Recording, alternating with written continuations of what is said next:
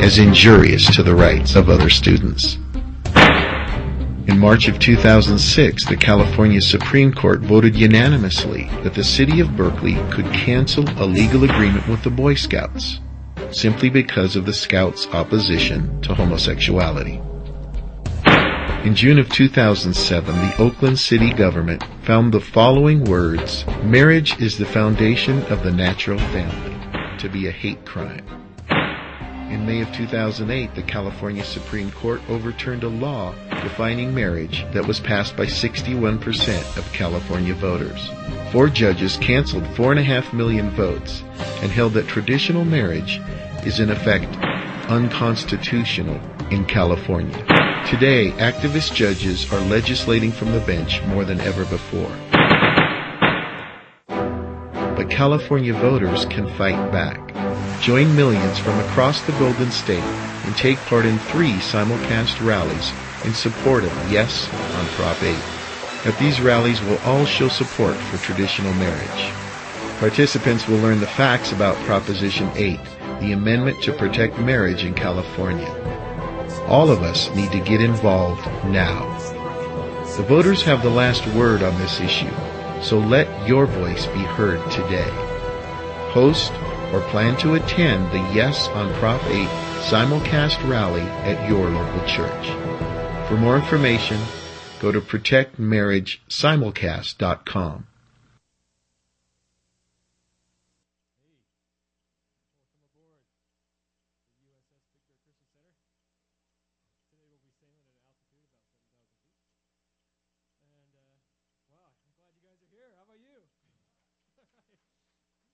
This rally that's coming up on October 19th,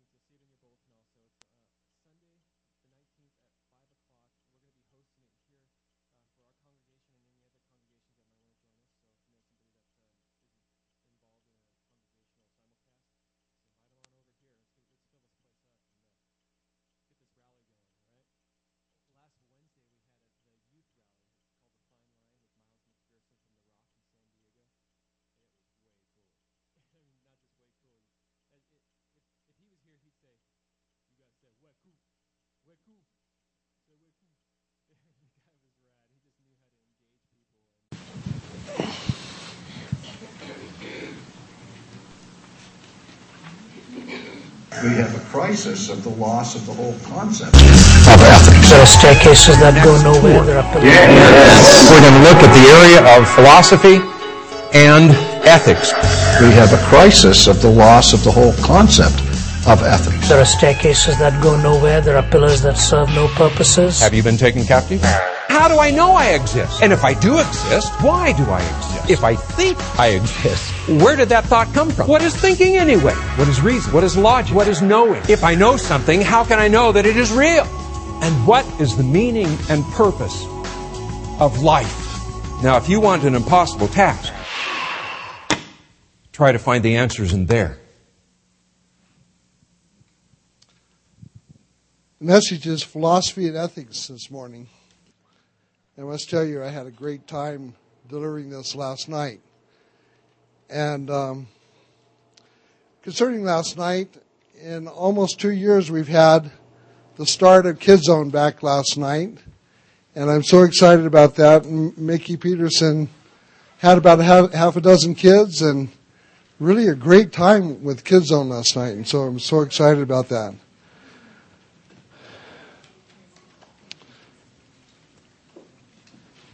There's a lot of wicked spiritual activity happening in Big Bear.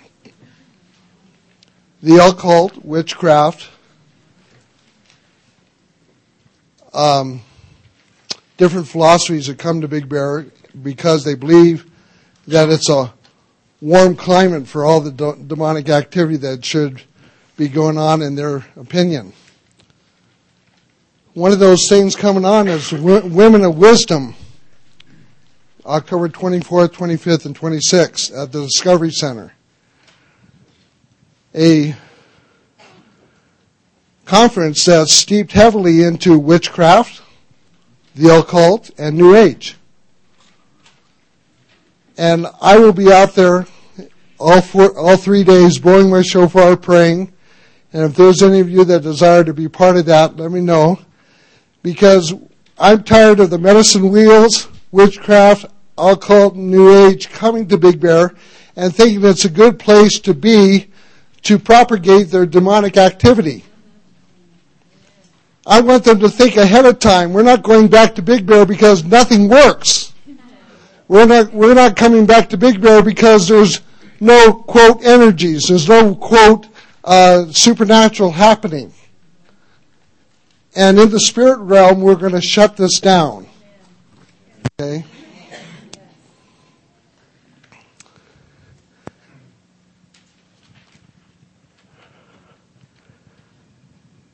Let's pray.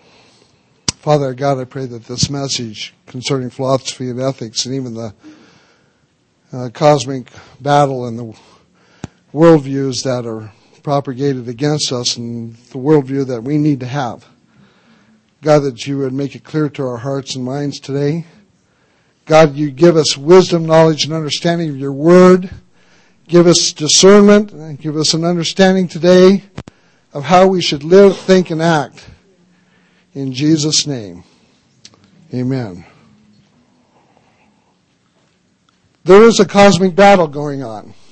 And if you have not seen the Del uh, DVD series that we started on the Truth Project in our cell groups, I want you to be sure to get a hold of a bulletin and on the back get into the cell groups by which these DVD lessons on Truth Project are going to be given. This week was uh, philosophy and ethics. Last week is what is truth. And we're looking for people to be changed and to be changers in our society. And I want to strongly encourage you to do that. In, in what is truth, there is a basic system of, in our society that there is one truth found in Jesus Christ and His Word, and all other philosophies are lie. And uh, Dr. Del Tackett calls this the cosmic battle. But there's a battle of worldviews going on. And first of all, I want to talk about the secular worldviews, which are many. Secular worldviews, worldviews can be based upon a religion, a philosophy that's based upon a religion, such as Hinduism, Buddhism, even liberal Christianity, or it can be based upon evolution, it can be, be based upon uh, atheism, it can be based upon, like one of the old ladies in my, elderly ladies in my Friday cell in her 80s said that mine's based upon my parents and what they told me. So there's a lot of worldviews based upon a lot of backgrounds for people, and they develop philosophies based upon those foundations and come up with a picture. And a lot of the worldviews have crept into the church, not being very biblical, but being a combination of, of a lot of things.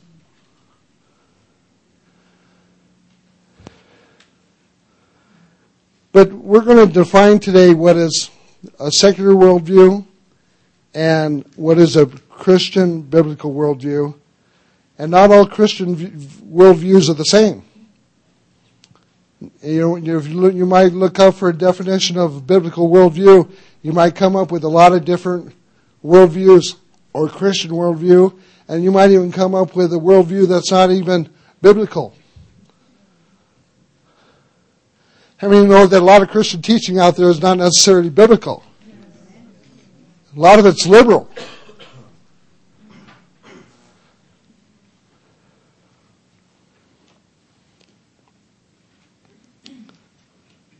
So there's a battle going on. There's a battle raging.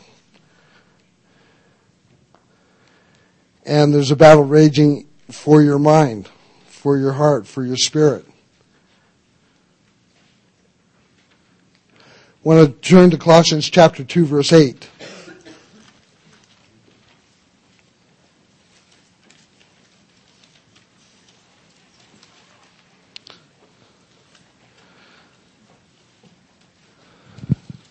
Colossians 2 8. See to it that no one takes you captive through hollow and deceptive philosophy. Now, this is the only time that the word philosophy is used in the New Testament. Deceptive philosophy, which depends on human tradition. Nothing's changed. Human tradition. And the basic principles of this world rather than on Christ. The word philosophy comes from two Greek words, philios and sophia. Philios meaning to love, the love, sophia meaning wisdom. The love and pursuit of wisdom, the love of investigating truth and nature, a system of thought, intellect, and practice.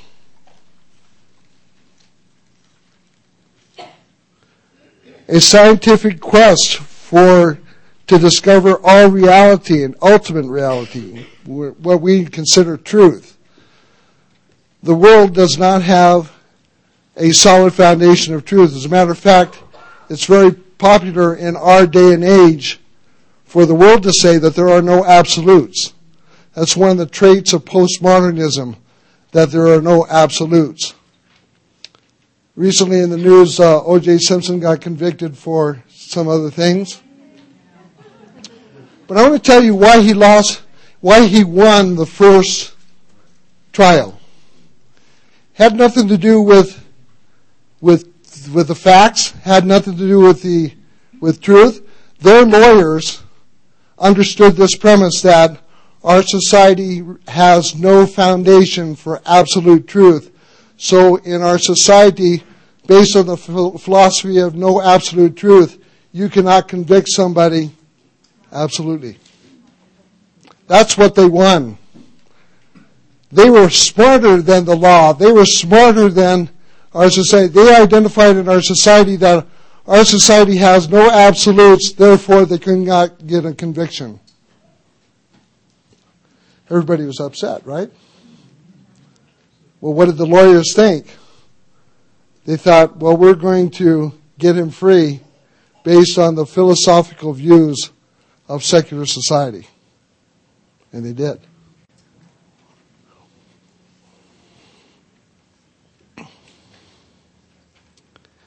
Webster defined in 1828 dictionary, the objects of philosophy are to ascertain facts or truth and causes of things and their and their and their I'm sorry, and their phenomena to enlarge our views of God and His works. True religion and true philosophy must ultimately arrive at the same principle. Right now I'm going to give you a little bit of background as to philosophy because philosophy uh, was really refined in the Greek world. And the Greek uh, thinkers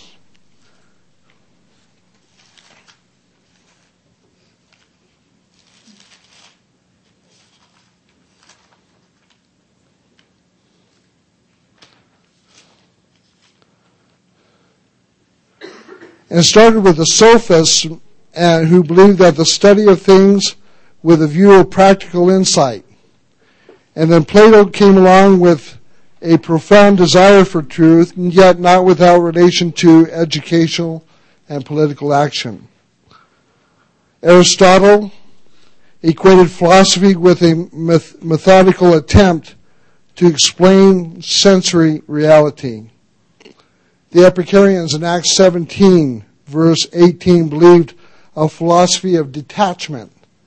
And the Stoics in the same verse suppressed their emotions to achieve right conduct. In about 165 BC, the Hellenistic Judaism of the day, during the Maccabean revolt or Maccabean period, the Jews claimed that faith and worship represented true philosophy. This is a great foundation for us because as we get into Philo, who is a contemporary of the Apostle Paul, he developed insights with his philosophical interpretations of the Old Testament based upon the fact that the Bible, the Old Testament, was absolute true. Absolutely true. Paul and later Josephus reaffirmed all their philosophies and teaching to be founded upon the scripture. And to this day, that's what we believe as a biblical premise for the Word of God, that that's where truth comes from. One of the liberal teachings about truth, about the Bible today is that the Bible is, should be interpreted as relevant for our times and circumstances and should be twisted and, and carved and shaped to fit our day and age. In other words, we look at scripture and we find how it can work for us in our lifestyle today. It's a very popular teaching. But a biblical worldview says that the Bible as truth dictates to us how we should live, act, and think. And from it, as purely as we can understand it, it tells us how to live. It tells us how to think. It tells us how to act. I love one of the scripture, the, the questions that Dr. Tackett brought out this week and I think it's worth repeating and, and repeating often, is do we really believe that what we believe is really real? Do we really believe that what we believe is really real? If we did, we would act differently, talk differently, think differently. One of the illustrations I have for that is that Mark Johnson, evangelist in Minneapolis, he and I were in Ukraine. We gave an altar call, and there were about 500 Ukrainians at the altar, and we began to pray and pray uh, for them. And I began to speak in tongues over there because I lost my translators; they were gone and doing something else. And Mark was standing with this lady. He related the story later because in the confusion and, and all that busyness, it's hard to know what's going on. And a woman that uh, was having some type of cancer, some type of life-threatening uh, thing happening with her, and she asked Mark to pray for her healing. And Mark uh, prayed for her comfort, prayed that God would be with her and the doctors, that God would uh, be uh, with her and guide the doctor's hands and comfort her. And she stopped him mid prayer and said, I asked you to pray for me for healing. Do you believe in healing? And Mark was took a wind out of his sails. He says, I was confronted that moment. Do I really believe what I believe is really real? He said he changed his prayer. He said, God, in the name of Jesus, uh, I pray for her total healing. I pray that she doesn't have to see the doctors. He prayed a prayer of faith and stood upon the word, having a biblical worldview on that, leaving the result. Now we don't know what happened, but we know that we have to believe and pray and act and talk like we believe it's really real. Right? If we don't, then something else is guiding our philosophical insight. Do we really believe that what we believe is really real?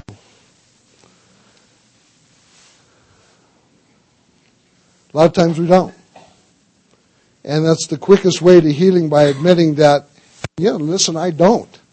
My life says I don't. My life, my action says I don't. My faith says I don't. And because we admit that we're blind, wretched, wretched, naked, poor, and pitiful, then we might come to some seeing, understanding, healing, faith, and progress.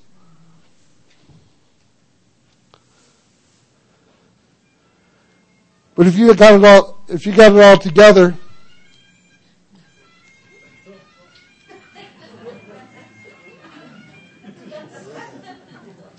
okay.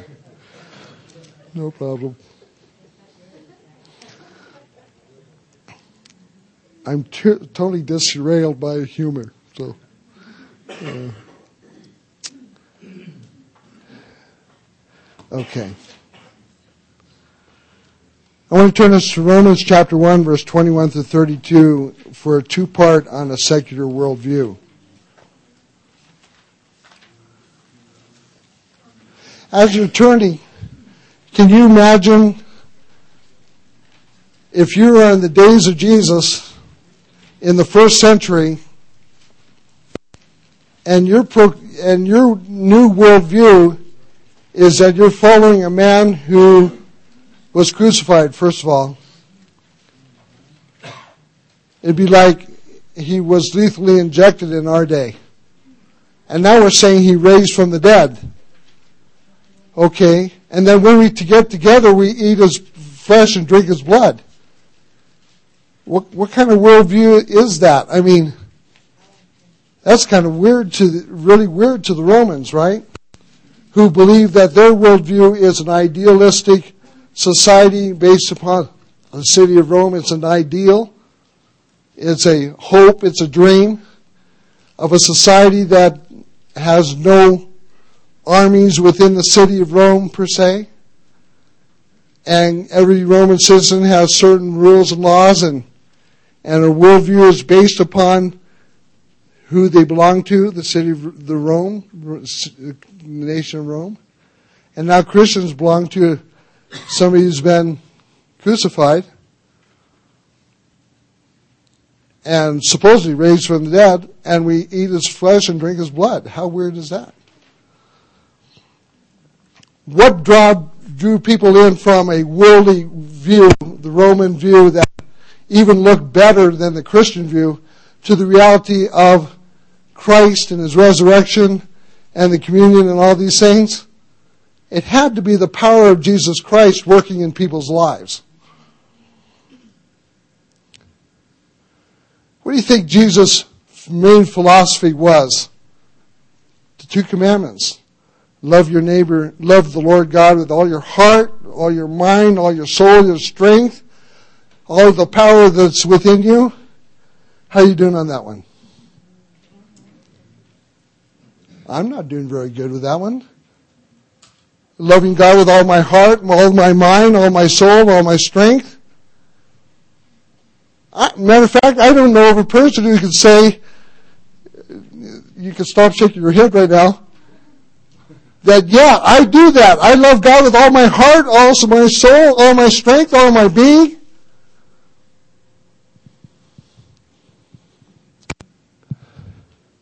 And you can discount the next one also. You're not achieving this one either. I love my neighbor as myself.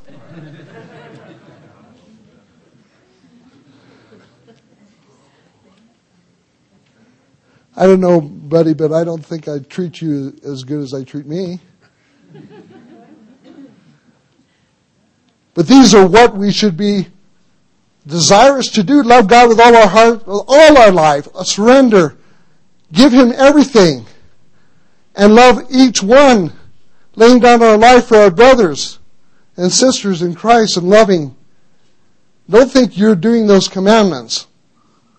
But God, Jesus has given that ultimate philosophy to us that on these two commandments hinge all the prophets and the laws and make these two things your goal to love God with all your heart, mind, soul, strength, all your power, and love your neighbor as yourself.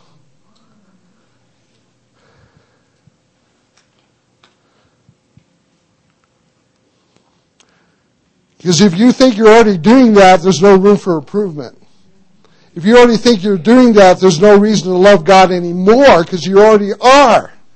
If you already think you're loving your brother and sister adequately, then there's no more room for growth because you already are, and I don't think we are.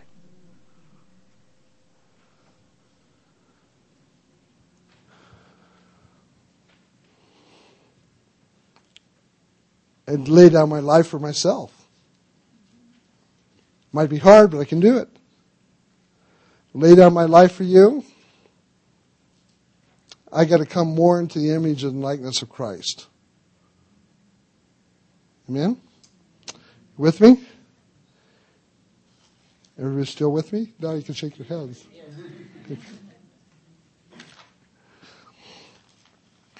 Romans chapter 1.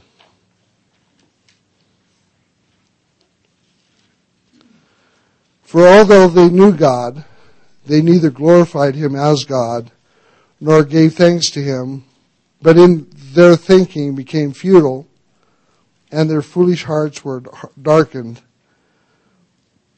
Although they claimed to be wise, they became fools and exchanged the glory of God for the, of the immortal God for images made to look like mortal man and birds, animals, and reptiles.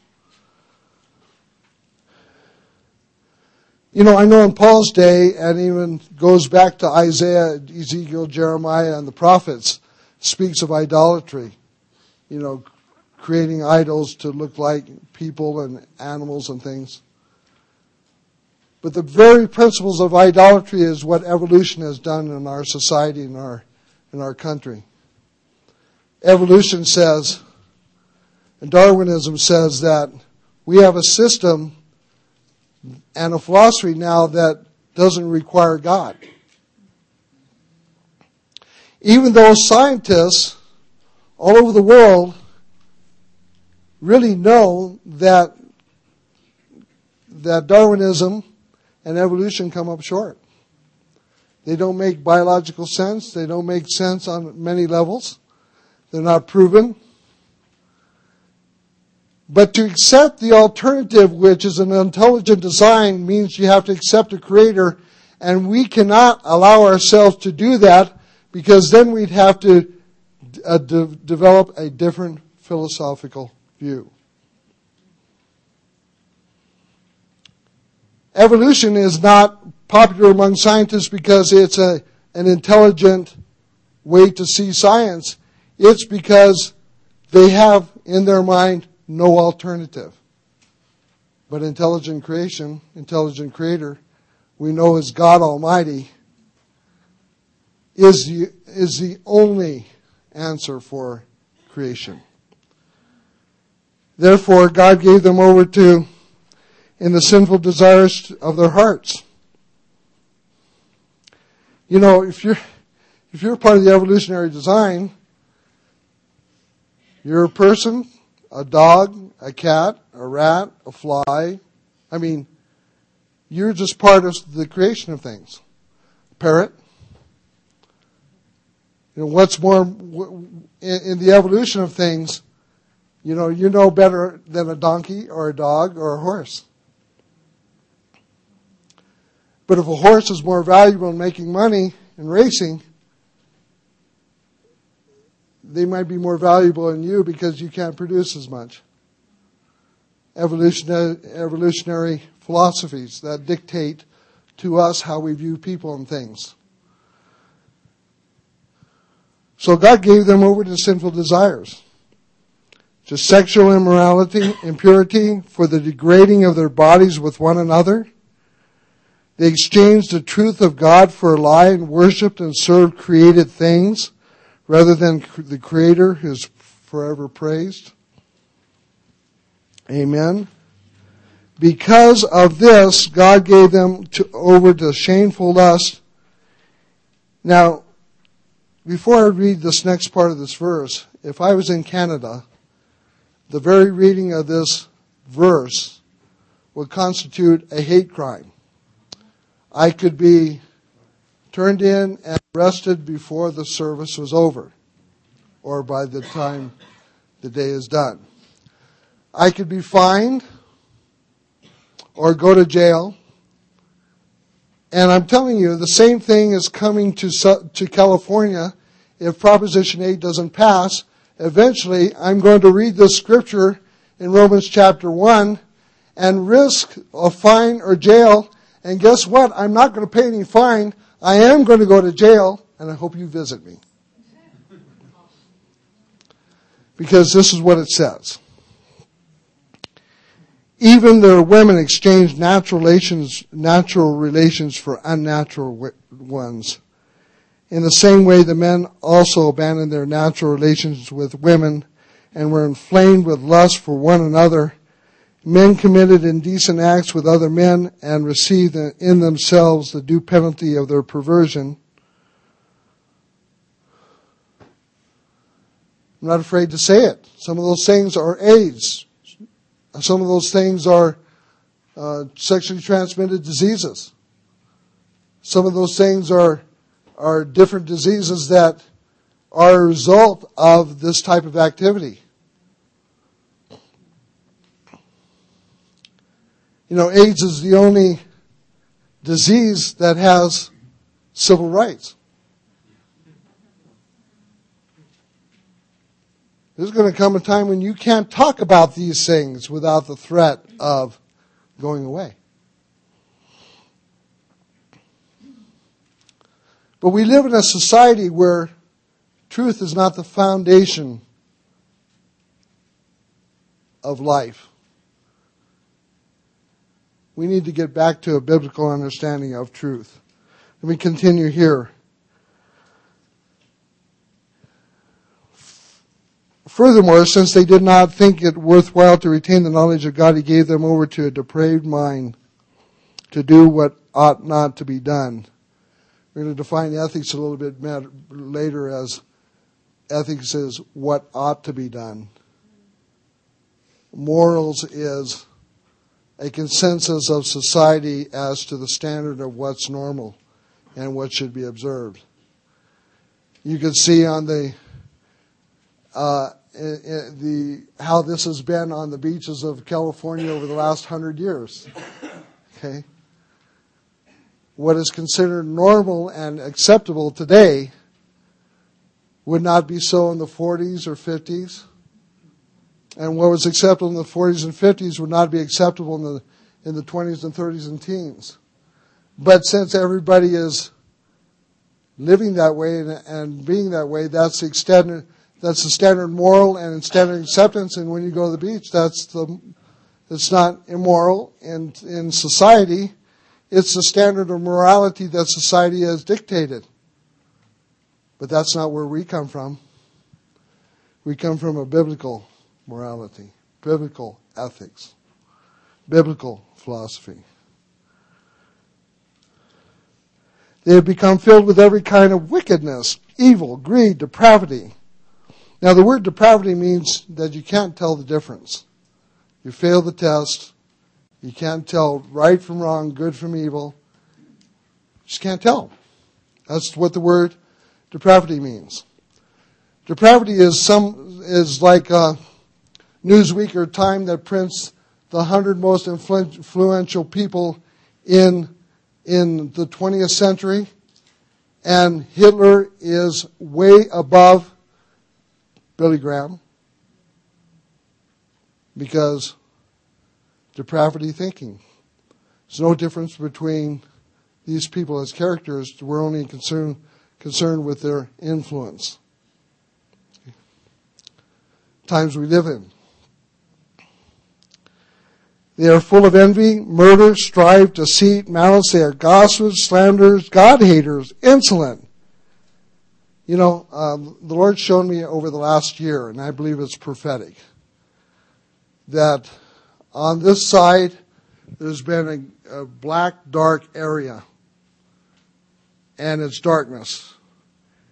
On this side, there's been a light and brightness and Christian and solidness on this side. But in the middle, there's been a huge gray area.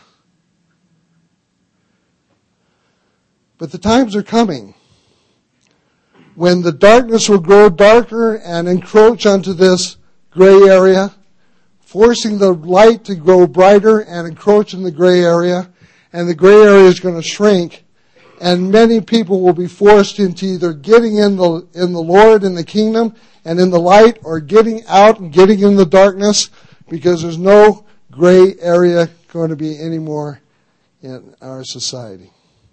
Either going to be in or out. I think some of us, maybe some of you, are living in the gray area now entertaining the light, not sure about the darkness. Have one foot in the light because you're here, one foot in the world because you're there,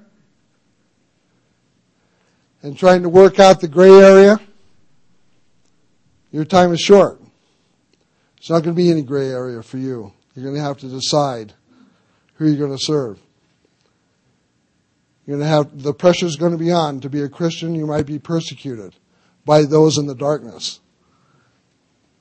And those in the darkness are going to put the pressure on to either be dark or be light. Because you know what? They don't like the gray any more than we do. The dark side does not like the gray. We do not like the gray. Because there's compromise and depravity and all sorts of things in those, but each side is going to claim people to where there's a decision. That's what the Lord has shown me over the last year, maybe more. Insolent, arrogant, boastful, they invent ways of doing evil, they disobey their parents. They are senseless, faithless, heartless, ruthless. Although they know God's righteous decree that those who do, do such things deserve death, they not only continue to do those these very things, but also approve of those who practice them. Isn't that what's happening in our society with our young people? They get a lifestyle and they're getting approval for that lifestyle. They're taking uh, uh, it, you know, pharmaceutical drugs, even count, uh, stuff off the counter, NyQuil and different things, uh, putting together, forget the illegal drugs. They're going to the drugstores and getting all sorts of things and finding approval among their people.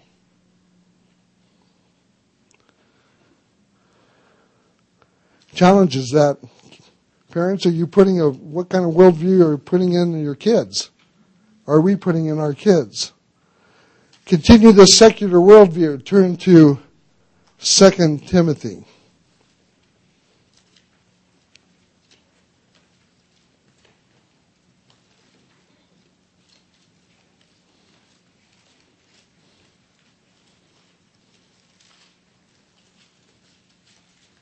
Chapter 2. Now, I hope that all of you see the, the, the lesson on philosophy and ethics in the cells this week. Please do that. It's my intention that this message be a bookend to Dr. Dr. Del's message in the, in the cell. But please do that. It's going to be so important. But uh, chapter 2 of 2 Timothy, verse 23, do not, don't have anything to do with foolish and stupid arguments because you know they produce quarrels. And the Lord's servant must not quarrel. Instead, he must be kind to everyone, able to teach and not resentful. Remember the attributes of Christ. Remember when you're talking to somebody who has a different philosophy, different worldview. And right now, uh, the, their, their worldview is di- dictating their politics. Right now, they're you know, you look, even for you, your worldview is going to dictate how you vote in your politics. But be kind, able to teach, not resentful. Those who oppose him must be, must gently instruct in the hope that God will grant them repentance, leading them to a knowledge of the truth, and that they will come to their senses and escape the trap of the devil who has taken them captive to do his will. The captivity starts in the hollow and deceptive philosophies, which many of us have, have embraced. You know, we, we have embraced a lot of materialism. We have embraced a lot of thinking about how to live life and deal with life based upon a philosophy that's not necessarily biblically centered. It says, but mark this, chapter 3 verse 1, there will be terrible times in the last days. Okay, what does that tell me? Things are not going to get better. Well, what about you? Are you going to get better as a Christian, stronger as a Christian, or are things not going to get better for you? And I'm not talking about following Jesus for the miracles, the loaves, and the fishes. I'm talking about a relationship with Him so that whatever go, storm you go through, Jesus walking on the water, comes onto your boat and takes you to shore. You know, we have a choice to be with the crowd or to be with where Christ wants us to be. I want to see Jesus. I want to see Jesus. You know, I think it's more spectacular to see Jesus walking on the water and coming towards me than feeding the 5,000. I just think it's more spectacular. I think it's, it's more glorious and wonderful to see uh, a transfigured Christ walking on this water, illuminated by his presence and power. People will be lovers of themselves, lovers of money. Oops. Oops. Boastful, proud, abusive, disobedient to their parents, ungrateful, unholy, without love. Now he just got through saying that they are lovers of themselves and lovers of money, but they will really be without the true love that comes from the commands of Jesus the two great commands. Love him with all your heart, mind, soul, strength, and love your neighbor as yourself. They'll be without that. Unforgiving, slanderous, without self-control, brutal, not lovers of the good, treacherous, rash, conceited, lovers of pleasure rather than lovers of God. That's America. That's Big Bear. Having a form of godliness, looking like a good Christian, but denying its power, duplistic life, have nothing to do with them. Okay, now I want to turn to explain to you more fully what a biblical worldview is.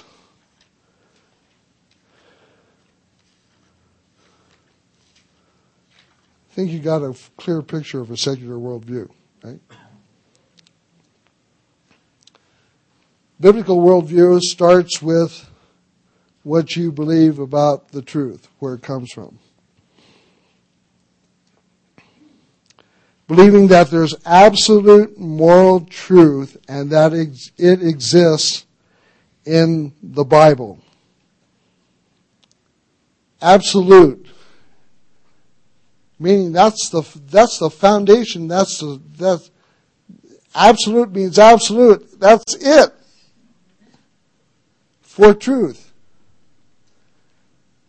And it's, and it's not to get, it will not give away, it will not go away, it will not alter, it will not diminish, it will not increase. It is what it is and it's absolute.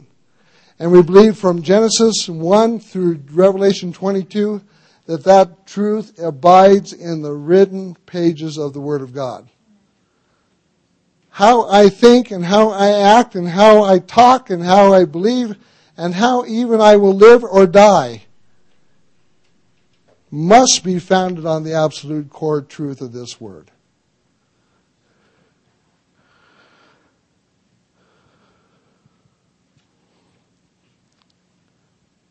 We believe that Jesus lived a, a perfect sinless life.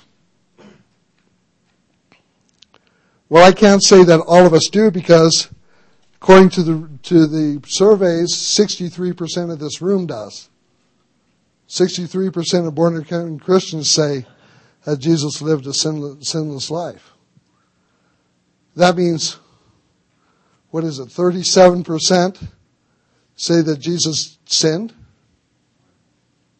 They do not have a biblical worldview. Maybe you, maybe you're not even in agreement with me today that the Bible is the foundation for absolute truth. You have nothing to stand on.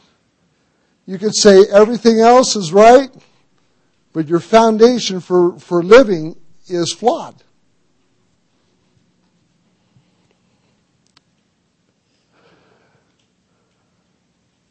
God is all powerful and all knowing, created the universe, and he still rules it today. You believe that?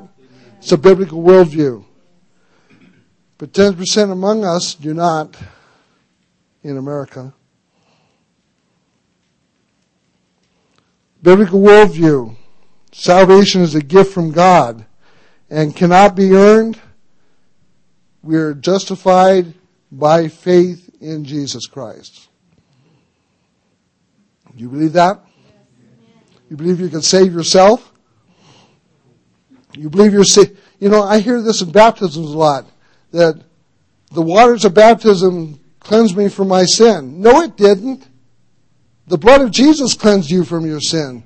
Baptism was to affirm the fact that the cross was the place where your sin uh, was covered by the blood of Jesus.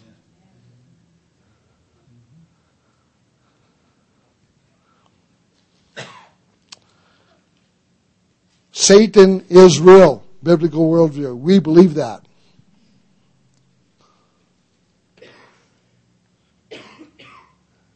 But only 42% of Christians, only 42% of born again, sanctified, justified Christians who claim a biblical worldview, only 42% say that Satan exists. What's that tell you? That Satan has done a great job. 58% of born again Christians say that he doesn't exist.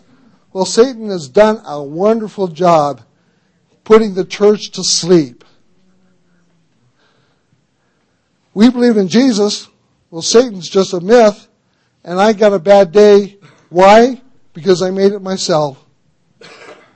All the adversity, ad, adversity coming my way, oh, it's John's fault, Job's fault, Dan's fault, whatever.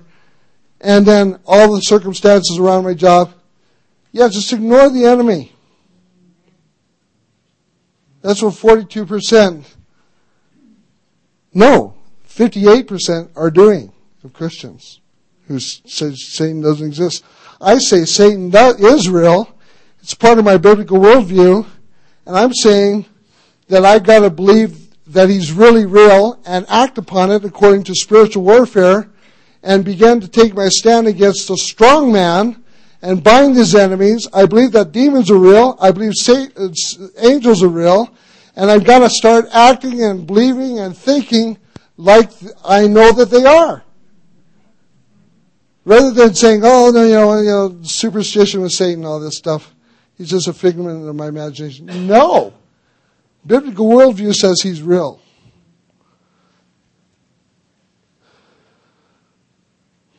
A biblical worldview. A Christian has a responsibility to share their faith in Christ with other people.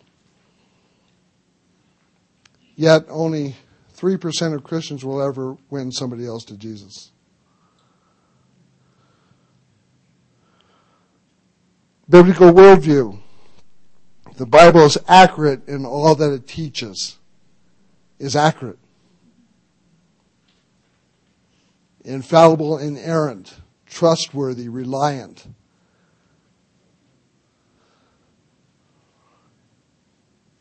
And yet we find that um, many the many Christians and even many people out in the world say, "Well, you can't prove that that Bible is accurate." Well, we have 25,000 manuscripts, Greek, Hebrew, Aramaic, to substantiate the validity of the scripture as totally accurate, where Plato has eight, a thousand years after he existed, and the world says Plato definitely is real, but we don't know if Jesus is real. You know, we, you know why they say that? Because in their fundamental worldview, there is no room for Jesus. We got to protect the church because in your fundamental worldview, is it biblical or do you have cracks in your foundation? We got to ask ourselves that. It will dictate how we live and how we act. Oh, I'm having so much fun here. Time's gone by. We'll talk about biblical ethics for a few minutes.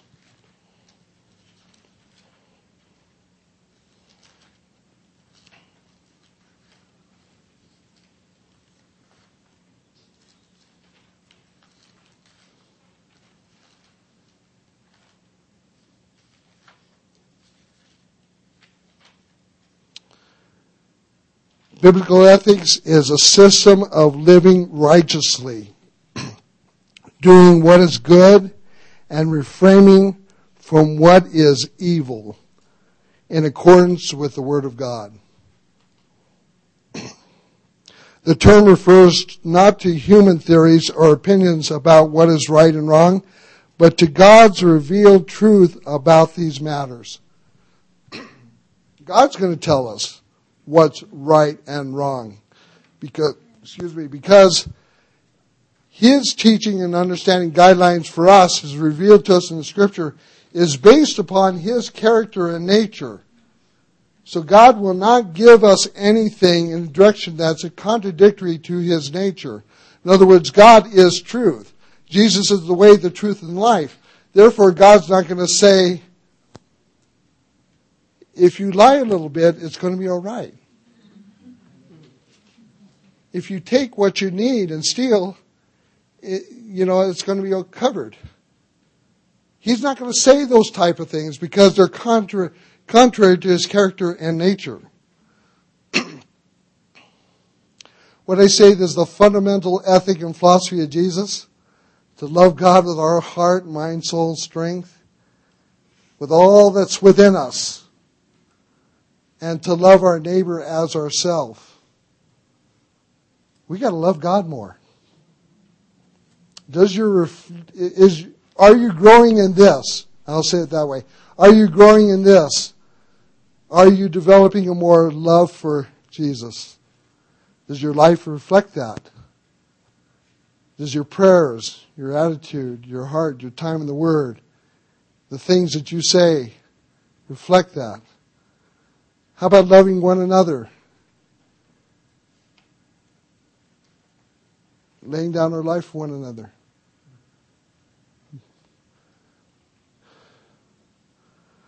whatever our brother or sister needs. And a lot of times we say, yeah, if you, if, whatever you need, if you need anything, give me a call. Well, some of us are hoping that they don't call us at a ridiculous hour for anything and everything that they might need.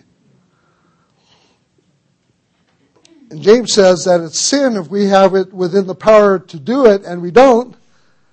If we don't have the power to do it, that's a different thing. But if we do it, it's within our ability, and we say, don't answer that phone. That might be Pastor Mike calling.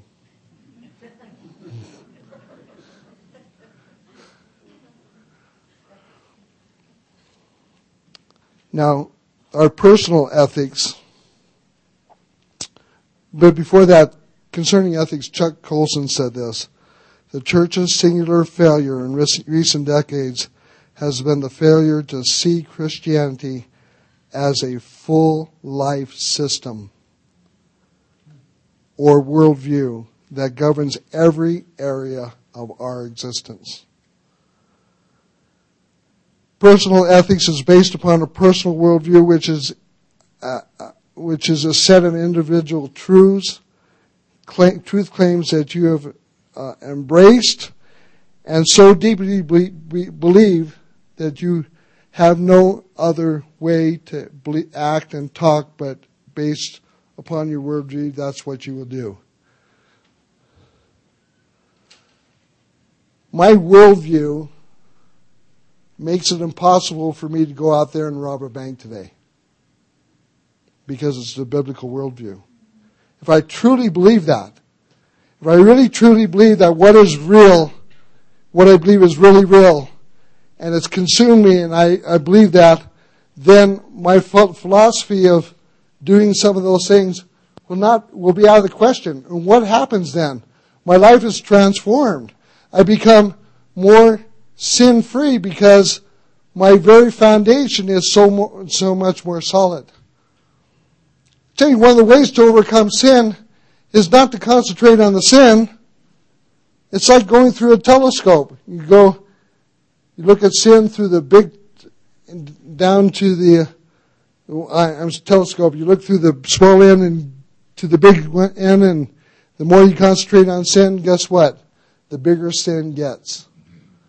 But don't put sin in the lens, put Jesus in the lens. Because the more you focus and get focus on Jesus, the bigger Jesus gets, the smaller the sin gets. Overcome sin? Yeah.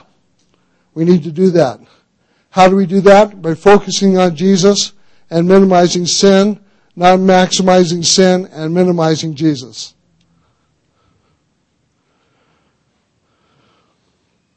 What's the solution to this? Well, Romans 12, 1 and 2, and 2 Corinthians chapter 3, verse 18, talks about transformation. And the metamorpho is only used three times in these two places and about the transfiguration of Christ. But I want to talk, I want to go to 2 Corinthians chapter 3 verse 18. Sorry, I confused you here. 2 Corinthians 3:18.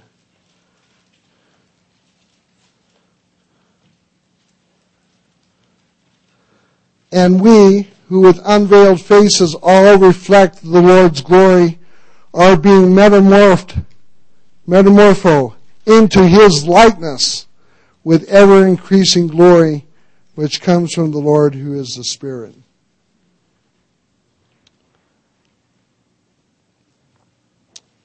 That's, that should be your only quest. That should be your only desire. To be transformed into the image and likeness of Jesus to think like Jesus, act like Jesus, to talk like Jesus, to be like Jesus in this world. So that when people think, think of you, they think of somebody who is Christ-like, a Christian, a person who is Christ-like, belongs to Jesus Christ. And be, do not conform any longer to this world, Romans 12, 1 and 2, but be transformed, renewed in your mind.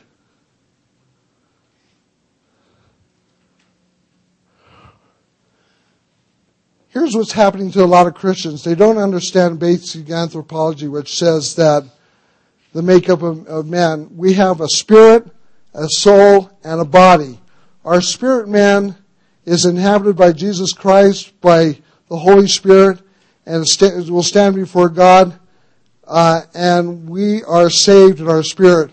But our mind, our, is our mind, will, and emotions, our soul, mind, will, and emotions, and personality. That's a neutral zone. That's where the battle occurs. Our body is a, neutral zone where the, where, where the battle occurs. And in Romans 7 says the mind is a battle between the spirit and the flesh and the devil. And I tell you, Christians, if you give your mind over to the things of the devil, you're going to have demonic problems in your mind. And you're going to suffer from demonic activity coming against your mind when your spirit is crying out for you to repent and to get right with God so that the spirit can get into your mind and transform your mind and bring you to some wholeness and peace.